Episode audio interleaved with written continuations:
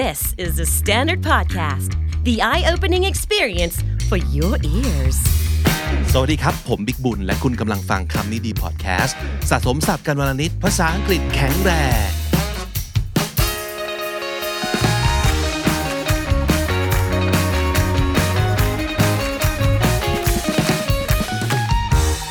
ตรุษจีนปีนี้ทำให้นึกขึ้นได้ว่าวัฒนธรรมของโลกนี้เนี่ยมันก็มีการยักย้ายถ่ายเท ตะวันออกไปทางตะวันตก ตะวันตกกลับมาทางตะวันออกนะครับ เป็นแบบนี้รวมถึงเรื่องภาษาด้วย เพราะว่าภาษาก็เป็นวัฒนธรรมอย่างหนึ่ง เช่นเดียวกัน วันนี้เราจะมาพูดถึงเรื่องของการหยิบยืมคำจากต่างวัฒนธรรม ต่างภาษาเอามาใช้นะครับ ในภาษาอังกฤษนี้มีคำมากมายเหลือเกินที่เขาหยิบยืมจากที่อื่นมา เช่นคำยืมจากภาษาฝรั่งเศสคำยืมจากภาษาอิตาเลียนนะครับ วันนี้เราจะพูดกันถึงเรื่องของคำยืมจากภาษาจีน และแถมภาษาญี่ปุ่นนิดนึงนะครับ เป็นคำที่หลาย ๆ คนอาจจะไม่คุ้นเคยด้วยซ้ำไปว่า เฮ้ย อันนี้คือคำจากภาษาจีนหรือนี่ หรือบางคนไม่เคยได้ยินด้วยซ้ำไปว่า อ้าว อันนี้มันมีคำนี้อยู่ด้วย ซึ่งฟังดูจีนมากเลย แต่ว่าถูก adopt มาใช้ในภาษาอังกฤษได้อย่างแนบเนียนนะครับ วันนี้จะได้รู้จักศัพท์ เพิ่มเติมกันอีกหลายคำเลยทีเดียว เริ่มต้นจากคำนี้ก่อนเลยนะครับคำนี้เป็น KND Word of the Day ประจำวันที่ 21 มกราคมที่ผ่านมานะครับก็เป็นวันตรุษจีนด้วย ใครติดตามคำนี้ดีทาง Instagram นะครับก็จะเจอคำนี้ ถ้าเกิดยังไม่ได้ติดตามไปกดติดตามได้เลยนะครับ KND Studio Official ครับหรือเสิร์ชคำนี้ดีก็ได้นะครับ ก็น่าจะเจอแล้วนะครับ เอาล่ะคำนี้คือคำที่แปลว่า a thick cold red sauce made from tomatoes ไม่น่าเชื่อนะว่าซอสมะเขือเทศที่เรียกกันว่าเคทชัพคำนี้เป็นภาษาจีนนะครับ เพราะว่ามันมาจากภาษาจีนกวางตุ้ง หรือภาษาจีนฮกเกี้ยนนะครับ ที่ออกเสียงคล้ายๆ เคทชัพนี่แหละ แล้วก็กลายเป็นคำที่ภาษาอังกฤษเอามาใช้ที่หมายถึงซอสมะเขือเทศนะครับ เคทชัพครับคำแรกของเรา มาจากภาษาจีนนะครับคำที่สองเป็นผลไม้ ไทยจะว่าอย่างนั้นก็ได้เนอะเพราะว่ามันมีความรู้สึกว่ามันเป็นผลไม้ของบ้านเราอะและรูปคำของมัน ก็ดูไทยไทยๆลิ้นเออไทย จี่เอาของไปจี่ในกระทะ ก็ดูไทย แต่จริง ๆ แล้วเนี่ย ลิ้นจี่ไม่ได้มาจากคำไทยนะครับ มันมาจากคำจีนเช่นเดียวกัน นั่นก็คือคำนี้ครับ ภาษาอังกฤษ adapt มาใช้แล้วก็ ทับศัพท์ไปว่า lychee หรือ lychee อ่านได้สองอย่าง lychee ก็ได้ lychee ก็ได้ บางทีเรานอกจากจะเห็นตัวสะกดว่า l y c h e e จะเห็นว่า l i t c h i lychee นะครับ ก็เป็นคำยืมจากภาษาจีนมาที่ภาษาอังกฤษเช่นเดียวกัน แล้วก็ภาษาไทยก็เอามาใช้ แล้วมันก็คล้ายคลึงทีเดียวแล้วก็ออกเสียงให้มันสะดวกลิ้นเราว่าลิ้นจีนเอง คำต่อมาจะเจอได้ในครัวครับ เคยคุณเคยไหมว่ามันจะมีกระทะหลายรูปทรงด้วยกันที่เราใช้ ไอ้กระทะใบบัว กระทะใบใหญ่ๆก้นลึกๆ ที่เอาไว้ผัดเนี่ยบางทีเขาจะทับศัพท์กันว่า wok wok ที่ว่านี้ในภาษาอังกฤษก็ใช้เช่นเดียวกัน แล้วก็มีความหมายเหมือนกัน แล้วก็ไปหยิบยืมมาจากภาษาจีนนะครับ ภาษาจีนออกเสียงยังไงครับ นั่นแหละนะครับ wok ก็หมายถึงกระทะหน้าตาแบบนี้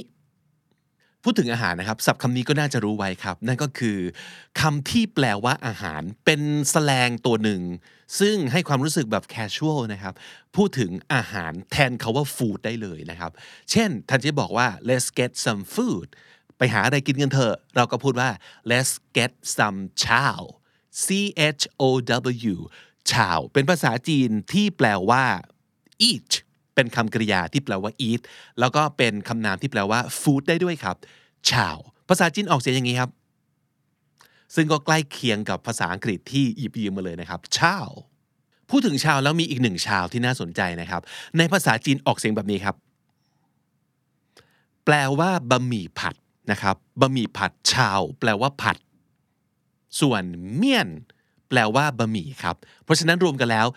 ชาวเมี่ยน ก็คือบะหมี่ผัด ผมอาจจะออกเสียงไม่ค่อยใกล้เคียงเท่าไหร่ เจ้าของภาษาออกเสียงอย่างนี้ครับ เออนะครับ ประมาณนี้นะครับ แต่พออเมริกันเอาไปใช้นะครับ หรือว่าคนที่พูดภาษาอังกฤษเอาไปใช้ ก็ดัดนิดหนึ่งให้มันพูดง่ายขึ้นก็กลายเป็นชาวเมนเพราะฉะนั้นจะไม่เมี่ยน แต่ในภาษาอังกฤษชาวเมนแปลว่า fried noodle หมายเหตุว่าแบบจีนนะครับ ยังอยู่กันที่อาหารนะครับ แน่นอนว่าอาหารเป็นวัฒนธรรมก้อนใหญ่มาก ที่ประเทศจีนส่งออกไปทั่วโลกนะครับ นี่ก็เป็นอาหารเช่นเดียวกัน ถ้าสมมติเกิดจะให้ฟังคำของภาษาจีนแล้วเนี่ย มันจะออกเสียงแบบนี้ เดาได้เลยเนาะมันคือติ่มซำนั่นเองนะครับ แต่ว่าทางเสียงภาษาจีน หรือแม้แต่ภาษาอังกฤษที่ไปยืมมา จะสะกดด้วยตัวดี เพราะฉะนั้นเขาจะออกเสียงประมาณว่า dim sum dim sum แปลว่าติ่มซำครับ อันต่อมาน่าสนใจมากเราต้องขออธิบายกันเป็นแพ็คพวงใหญ่เลยนะครับ เพราะว่าสิ่งเหล่านี้มันคล้ายๆกันหมดรวมๆแล้วก็คือ เป็นแป้งแผ่นๆห่อ เนื้อสัตว์ ซึ่งส่วนใหญ่จะเป็นเนื้อสัตว์แบบสับนึกออกแล้วใช่ไหมครับอ่าถ้าเกิดจะถามว่าไอ้หน้าตาแบบเนี้ยมันคืออะไร ผมเชื่อว่าเราจะคิดถึงเขาว่าเกี๊ยวก่อนเลย เกี๊ยวมันคือแป้งห่อเนื้อสัตว์สับถูกไหมครับ มักจะเป็นหมูเป็นไก่หรือว่าผสมผสมกันมา หรือบางทีก็จะเห็นเกี๊ยวแบบกุ้งหนึ่งตัวแบบนั้นเลยใช่ไหมครับแต่รวมๆแล้วก็คือเกี๊ยวนั่นแหละ แล้วก็เอามาห่อห่อๆขยุ่มขยุ่มหรือจับเป็นจีบนะครับ นั่นก็คือสิ่งที่เราอาจจะคุ้นเคยกันในนามว่าเกี๊ยว ซึ่งเขาคิดกันว่าน่าจะมาจากคำว่าเกี๊ยวซาเกี๊ยวซาในภาษาญี่ปุ่นนั่นเองออกเสียงอย่างนี้ ก็คือเกี๊ยวซานั่นเองเนาะ แต่โดยคอนเซปต์แล้วคล้ายๆกันก็คือเป็นเกี๊ยวแบบนี้แหละนะครับ แต่เอาไปจี่หรือว่าเอาไปทอดในกระทะ ดังนั้นก็จะมีด้านที่แบนแล้วก็ติดอยู่กับกระทะ แล้วก็กรอบมีความกรอบนะครับ ดังนั้นเขาเลยเรียกกันว่า pot sticker pot sticker ก็คือติดหนึบอยู่กับหม้อนั่นเองนะครับ อธิบายเห็นภาพง่ายๆ pot sticker ก็แปลว่า เกี๊ยวซ่าในแบบจีนนั่นเอง ถ้าสมมติเกิดจะเอาไปพูดในบริบทของภาษาอังกฤษนะครับ ความหมายคือจะคล้ายกันมาก หน้าตาประมาณนี้แหละ หน้าตาคือเป็นเกี๊ยวซ่า แต่ก่อนที่จะเป็นเกี๊ยวซ่าหรือ pot sticker ไอ้ตัวเกี๊ยวเนี่ยเขาเรียกกันว่า dumpling dumpling ก็คือเกี๊ยวนั่นเอง มีศัพท์อีกสองคำที่มันเป็นหมวดคล้ายๆกันนะครับ ซึ่งอยากจะอธิบายแล้วก็พูดถึงไปพร้อม ๆ กันเลย ถ้าเป็นเกี๊ยวน้ำล่ะ อันนี้ไม่ใช่การเอาไปทอดหรือว่าจี่กับกระทะแล้วนะ มันจะมีความนุ่มนะครับ แล้วก็ลองนึกถึงแบบว่า เกี๊ยวหมูเกี๊ยวกุ้ง ที่เรากินกับบะหมี่เอ่ยนะครับ หรือว่ากินเป็นซุปเอ่ยอย่างนั้นเนี่ยเขาเรียกว่า wonton wonton เสียงออกเสียงแบบนี้เป็นภาษาจีนครับ อ่า wonton นะครับ มันก็แปลว่าเกี๊ยวนั่นเอง แต่ส่วนใหญ่จะเป็นลักษณะเกี๊ยวน้ำจะขนาดเล็กกว่า แล้วก็แป้งบางกว่าครับ อีกหนึ่งคำที่อยากแถมให้ก็คือ มันก็คือแผ่นแป้งที่ห่อเนื้อสัตว์สับเหมือนกัน แต่ว่าจะเอาไปนึ่ง และที่สำคัญก็คือเป็นเกี๊ยวแบบที่ไม่ถูกห่อมิด แต่ว่าจะเปิดหน้าไว้นึกออกยังครับ อ่า มาเป็นเข่งเลย มาเป็นติ่มซำเลยก็คือ ขนมจีบนั่นเองครับ ขนมจีบมันก็คือแผ่นแป้งกับเนื้อสัตว์สับเช่นเดียวกัน แต่ว่าเอาไปนึ่งและจะเป็นตัวเล็กๆ มากกว่า นั่นคือภาษาจีนออกเสียงยังไงครับ แต่เมื่ออังกฤษเอาไปใช้แล้วก็ปรับนิดหนึ่งให้กลายเป็นชูไมชูไมชูไหมนะครับชูไมก็แปลว่า ขนมจีบครับ ยังอยู่กันที่อาหารนะครับ แต่ว่าอาจจะเป็นอาหารที่ทำให้บางคนรู้สึกสับสน เพราะว่าโดยหน้าตาแล้วเนี่ยเหมือนกับจะเป็นกุ้งเผาครับ K U N G P A O แต่จริง ๆ แล้วมันอ่านออกเสียงว่าคังเผาคังเผาเจ้าของภาษาออกเสียงแบบนี้ครับคังเผาชิคเก้นคืออาหารที่ดังมาก ๆ นะครับ มันเป็น a type of Chinese dish or sauce that contains spices and peanuts จุดสำคัญของกังเผาชิคเก้นก็คือ ต้องเป็น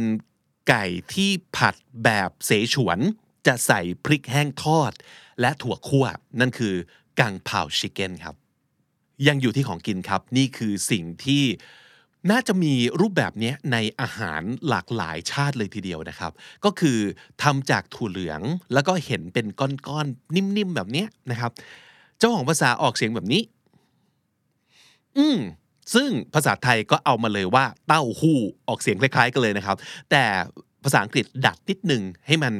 ออกเสียงง่ายสำหรับเขา ก็จะกลายเป็น tofu tofu คือเต้าหู้นั่นเองอะอาหารจบแล้ว แต่ยังมีอีกหนึ่งวัฒนธรรมของจีน หรือว่าเป็นลักษณะความเชื่อของจีนที่ถูกเผยแพร่ไปทั่วโลก นั่นก็คือวิธีการดูเขาเรียกอะไร ดูทำเล ดูความเป็นมงคล ความไม่เป็นมงคลของสถานที่ถูกจัดวางแบบนี้ทำเลแบบนี้ มันจะส่งเสริมให้กิจการร่ำรวยไหมคนในบ้านจะทะเลาะกันหรือเปล่า ศาสตร์เหล่านี้มันคืออะไรครับ ใช่ไหมทุกคนเรารู้จักกันดี มันคือห่วงจุ้ยห่วงจุ้ยมาจากคำนี้นี่ภาษาจีน นั่นแหละนะครับ เอามาออกเสียงในแบบคนพูดภาษาอังกฤษ มันก็กลายเป็น feng shui feng shui คือห่วงจุ้ยนะครับ ส่วนคำนี้นะครับนึกถึงหนังกำลังภายในมากเลย เพราะว่ามันเกี่ยวกับเรื่องของพลังชีวิต มันคือ life force that flows through the body ลมปราณความลมปราณนั้นนะครับ อันนี้เป็นความเชื่อ according to Chinese traditional medicine นะครับก็คือการแพทย์แผนโบราณแบบจีนนั่นเองนะครับ สิ่งนี้คือสิ่งที่ไหลเวียนอยู่ในร่างกาย ความลมปราณนั้น ถูกทับศัพท์ด้วยการเขียนเป็นภาษาอังกฤษง่ายๆว่า QI ตัว QI ออกเสียงว่า she นะครับ ออกเสียงอย่างนี้ในภาษาจีนครับอืมมันคือพลังชีนั่นเองนะครับ นี่คือพลังชีวิตหรือว่าพลังลมปราณคำต่อมาให้ฟังเสียงภาษาจีนรู้ทันทีว่าหมายถึงอะไรนะครับ นี่ครับ มันคือไต้ฝุ่นชัดๆเลยเนาะเออ ซึ่งไต้ฝุ่นเนี้ยในภาษาอังกฤษก็ใช้คำเดียวกัน ออกเสียงว่า typhoon typhoon ไต้ฝุ่นนั่นเองครับ ส่วนอันต่อไปเป็นสำนวนที่ผมชอบมากเป็นการส่วนตัวนะ เพราะว่าแค่ฟังเสียงก็รู้แล้วว่า ความหมายมันประมาณไหนนะครับ chop chop chop มันคือการสับใช่ไหม chop chop แปลว่าอะไรครับ เดาสิครับ คุณไหมอันนี้เป็นการบอกมันเป็นสำนวนนะครับ ที่จะบอกให้ใครทำอะไรแบบเร็วๆ เพราะฉะนั้นมันแปลว่า hurry up hurry up chop chop มาจากภาษาจีนนะครับ ซึ่งภาษาอังกฤษก็เอามาใช้ chop chop แปลว่าเฮ้ยไวๆให้ไวเลย เร็วๆหน่อยประมาณนี้เช่นเดียวกัน เพราะฉะนั้นครั้งต่อไปถ้าเกิดอยากจะบอกใครสักคนว่า hurry up นะครับ hurry up แต่ว่าต้องเป็นคนที่คุ้นเคยกันหน่อยนะ มันต้องสามารถพูดแบบ casual กันได้ สามารถใช้สำนวนนี้แทนได้ chop chop อีกหนึ่งสำนวนโปรดของผมเลยนะครับ คือปกติแล้วถามว่าได้ใช้คำนี้บ่อยไหมแทบไม่ได้ใช้เลย แต่ว่าทุกครั้งที่ได้ยินคนใช้ จะรู้สึกแบบว้าวเหมือนฝรั่งพูดจีนนะครับ นั่นก็คือสำนวนที่มีความหมายว่า overly enthusiastic enthusiastic มันคือกระตือรือร้นนะครับ active hyper ver แต่นี่คือ overly คือกระตือรือร้นอย่างสูงนะครับ ภาษาจีนใช้คำนี้ อืมออกเสียงประมาณนี้ ภาษาอังกฤษเอาไปพูด กลายเป็นคำว่า gang ho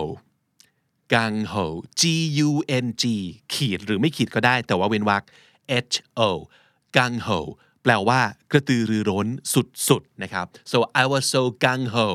about จุดๆ you seem very gung ho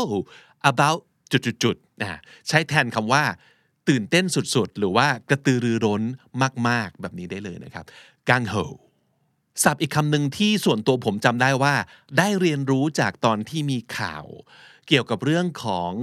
ลูกค้าผู้โดยสารคนหนึ่ง บนสายการบิน ไปทำอะไรไม่รู้นะครับ สักอย่างหนึ่งแล้ว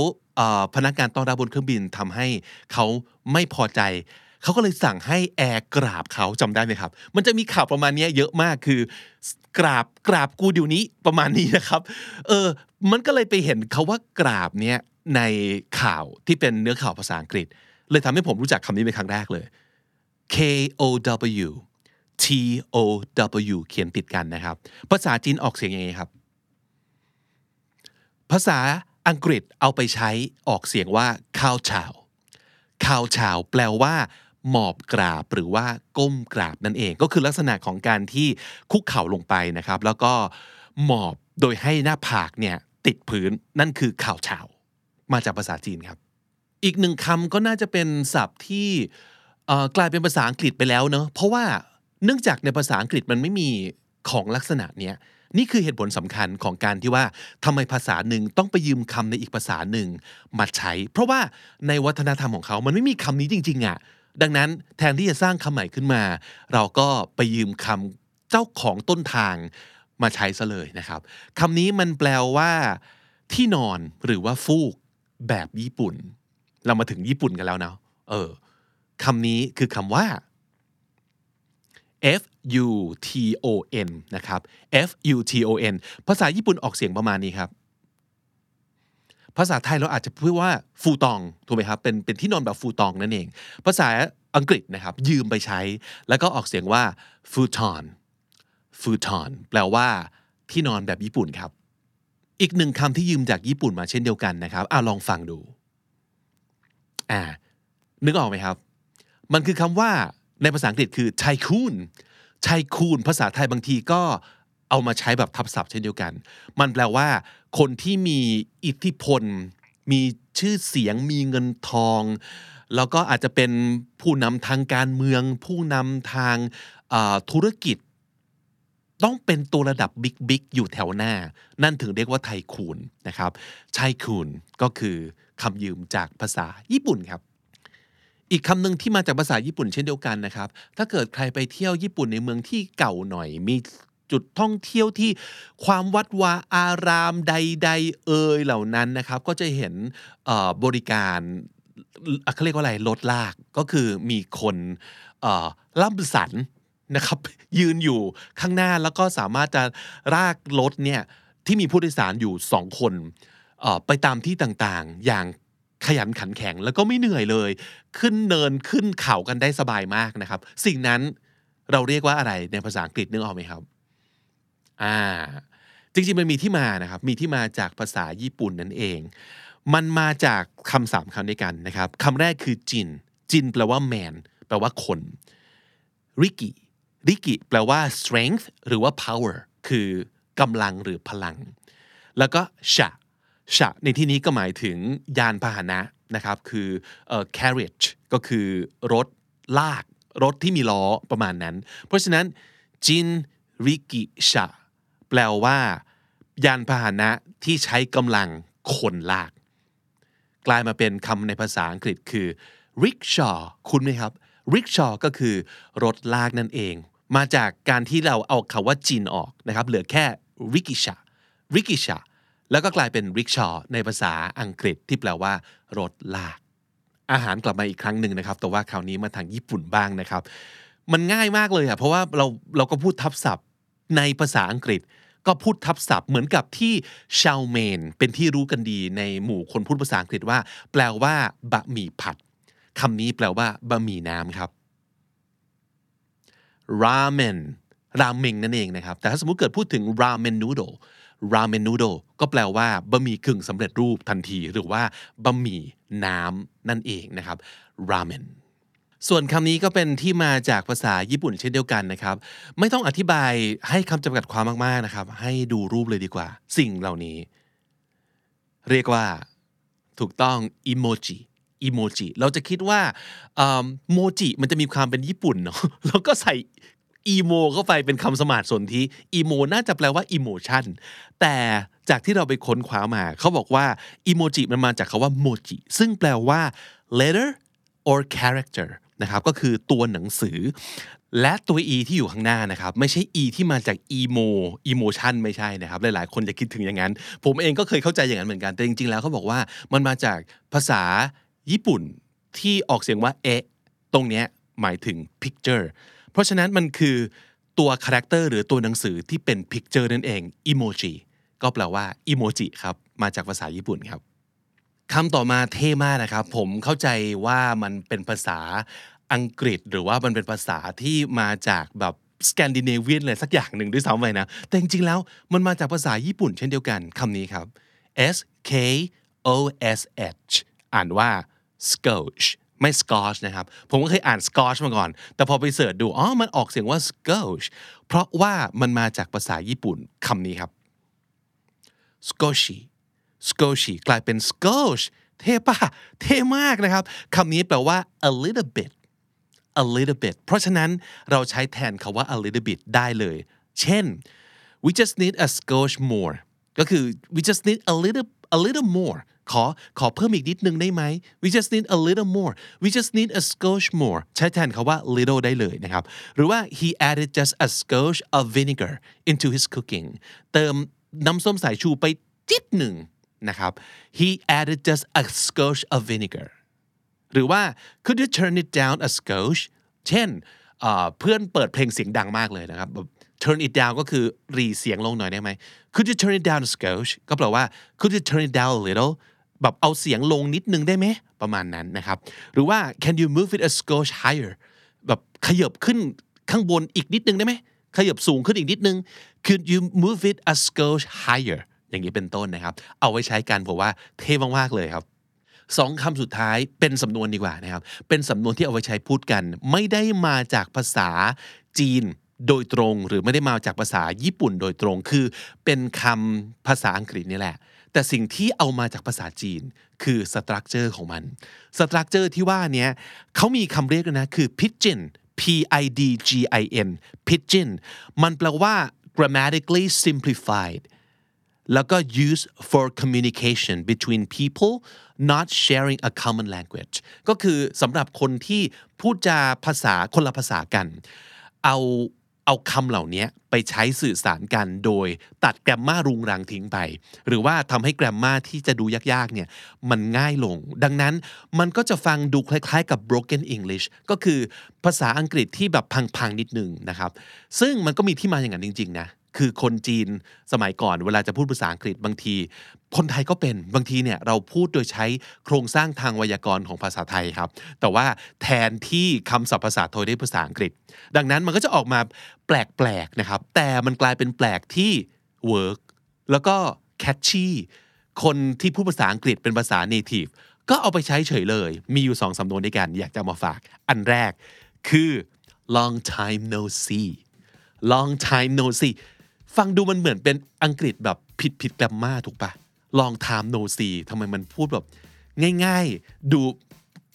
ประธานกริยากรรมอยู่ไหนวะเออเราจะรู้สึกอย่างนั้นนะแต่นี่คือสำนวนที่เขาใช้กันจริง ๆ โดยเจ้าของภาษานะครับ long time no see ก็แปลว่าไม่ได้เจอกันตั้งนานเนาะ long time no see นะครับ อีกอันหนึ่งคือ no can do no can do ก็แปลว่า ไม่สามารถ ภาษาไทยยังใช้อย่างนี้เลย ไม่สามารถวะ อาจจะไม่ต้องพูดเต็มๆด้วยซ้ำไปว่า ฉันไม่สามารถทำอะไรให้ได้ ไม่สามารถสื่อสารแค่นี้รู้แล้วก็คืออย่างที่บอกว่ามันเป็นการ simplify โครงสร้างประโยคให้ง่ายที่สุด เพื่อสื่อสารให้เข้าใจกันมากที่สุดนะครับ เพราะฉะนั้น long time no see no can do อันนี้ก็เป็นลักษณะของเออการเอาโครงสร้างแบบภาษาจีน นะครับมาสื่อสารกัน ให้เราเข้าใจกันมากขึ้นนั่นเองครับ ทั้งหมดนั้นก็คือ 23 ศัพท์และสำนวนที่ภาษาอังกฤษไปยืมจากภาษาจีนและภาษาญี่ปุ่นมาใช้ครับและถ้าติดตามฟังคำนี้ดีพอดแคสต์มาตั้งแต่ episode แรกมาถึงวันนี้ คุณจะได้สะสมศัพท์ไปแล้วทั้งหมดรวม 8,599 คำและสำนวนครับ และนั่นก็คือคำนี้ดีประจำวันนี้ครับ ฝากติดตามรายการของเราได้ทาง Spotify Apple Podcast หรือทุกที่ที่คุณฟัง podcast ครับ ถ้าเกิดอยากจะฟังอะไรสั้นๆ กระชับกระชับนะครับ ไปกันได้เลยที่ TikTok นะครับ ติดตามกันได้โดยเสิร์ชคำนี้ดี หรือ KND The Standard นั่นเองครับใครอยู่บน YouTube อยากจะสนับสนุนช่องเรา มีได้หลายวิธีนะครับ วิธีที่ง่ายที่สุดเลยก็คือฟัง episode นี้แล้วบอกเราว่ารู้สึกยังไงในช่องคอมเมนต์นะครับ พูดคุย สอบถามชวนคุย ตั้งคำถามต่างๆ ได้เลย เม้นต์กันได้เลยนะครับ หรือว่ากดไลค์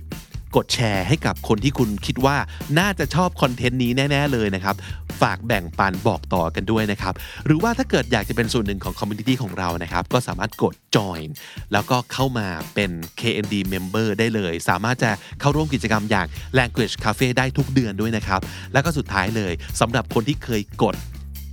thanks มาให้เราแล้ว แล้วก็สนับสนุนเป็นตัวเงินมานะครับ อันนี้เราก็ขอบคุณมากๆเช่นเดียวกัน แต่ว่าอยากจะขอบคุณทุกๆ คนเลยครับ ที่สนับสนุนช่อง KND ไม่ว่าจะรูปแบบวิธีใดก็ตาม ผมบิ๊กบูลวันนี้ต้องไปก่อนนะครับ อย่าลืมเข้ามาสะสมศัพท์กันทุกวันวันละนิด ภาษาอังกฤษจะได้แข็งแรงสวัสดีครับ The Standard Podcast, eye opening for your ears.